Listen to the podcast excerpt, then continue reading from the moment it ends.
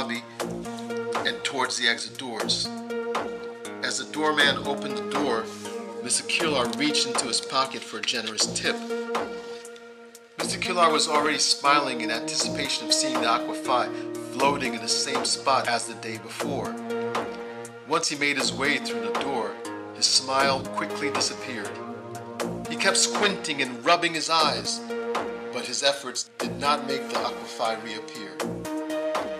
Panic stricken look came over his face, and he looked frowningly over at the doorman. Perhaps he can't tip me, the doorman thought to himself. What happened to that vessel out there? Mr. Kilar asked in a high pitched scream.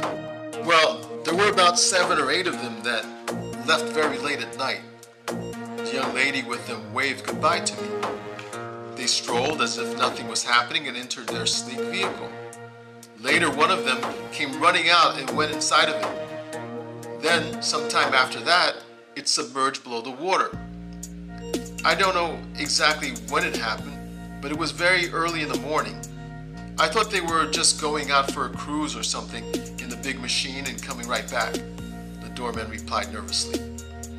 Mr. Kilar pulled out a bill from his pocket. Without looking at the value, he stuffed it into the doorman's hand before running back inside to the front desk. From the counter, he spotted a phone in an office. In a fury, he ran behind the counter into the office and locked the door The hotel personnel were all startled by his actions, but because they recognized Mr. Kilar, they still exercised some caution.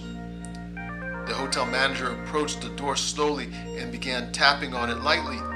Mr. President, this is Alvarez Kilar, United Nations General Secretary, he began, trying to catch his breath.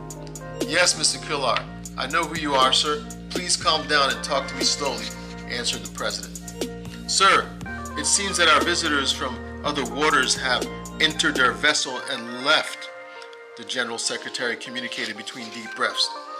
Mr. Kilar, get on the ship with the captain and see if he can find out where they are. Now, before it's too late, ordered the President. Mr. Kilar slammed the phone on the receiver. When he opened the door, the hotel manager and front desk staff were glaring at him. He quickly reached into his pocket and put several bills into the manager's hand instructed him to share it with the others before making a mad dash toward the exit. He nearly tripped over the doorman who barely made it out of his way before opening the door. Mr. Kilar sprinted down the walkway by the ocean. The closer he got to the captain's cruiser, the louder his voice rose as he called for the ship's captain.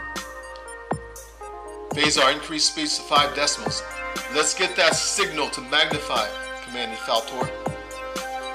Speeds increased to five decimals, sir, replied Phasar. We're heading in the right direction, sir. I'm slowly demagnifying the reading, and yet it's holding its own signal, noted Troy. He's correct, sir. Even the water surges are getting more frequent, answered Qualdor as he watched the waters from the screens. Very good. We're getting closer to our home. Increase speeds to 10 decimals, commanded Faltor. 10 decimals, sir? Confirmed Phasar. Sir, I've completely demagnified the signal, and yet it's holding its own signal on the screen, said Troy. Troy turned around and gave Faltor a serious stare. Irad and Faltor walked up to the screen. They looked at each other and stared back again at the signal. It is holding its own magnification, sir.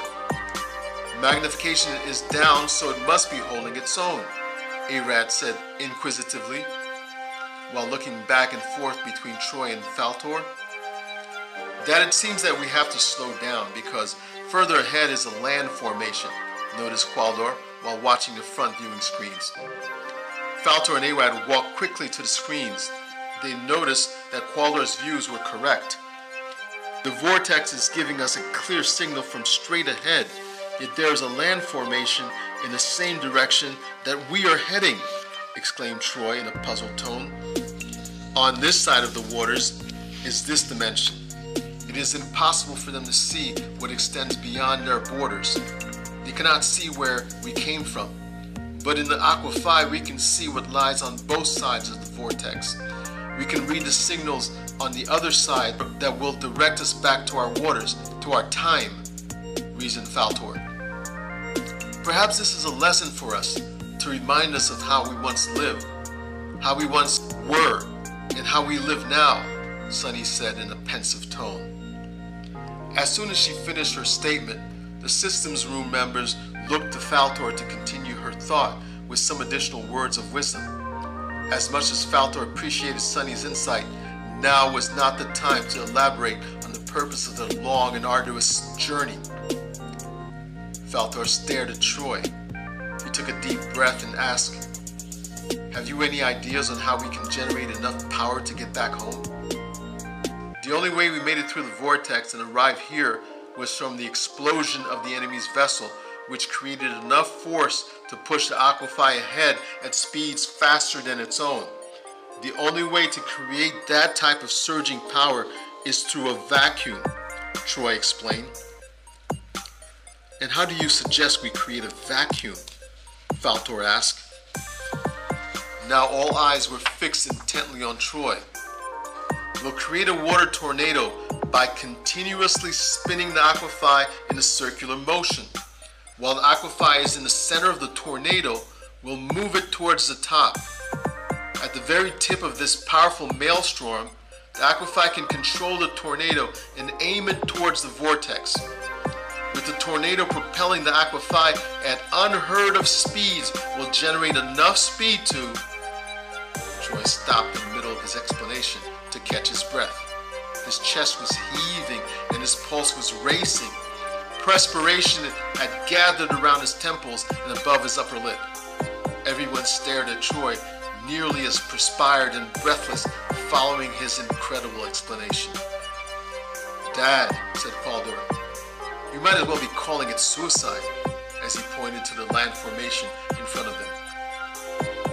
Faltor stared at the land formation and said, We must assume that since we came from it, we can go back through it without harm to ourselves.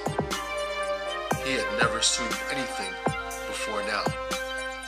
The crew members slowly returned to their task like members of a courageous squad awaiting instructions. Faltor looked around the room in order to make eye contact with anyone in the crew, but all were looking at the screens and monitors. He looked at Arad who was standing beside him, but Arad held his head down.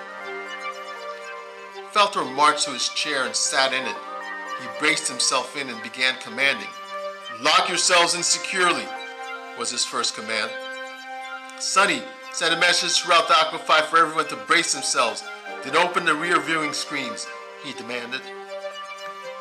After sending the message, she opened the rear viewing screens and saw what they had all forgotten an enormous cruiser headed in their direction. Sir, she exclaimed, pointing at the rear view. Faltor turned and looked in amazement at what they had all overlooked. Intensify shields to fifth intensity, he ordered. Fifth intensity, was the reply. Close all communications, he ordered.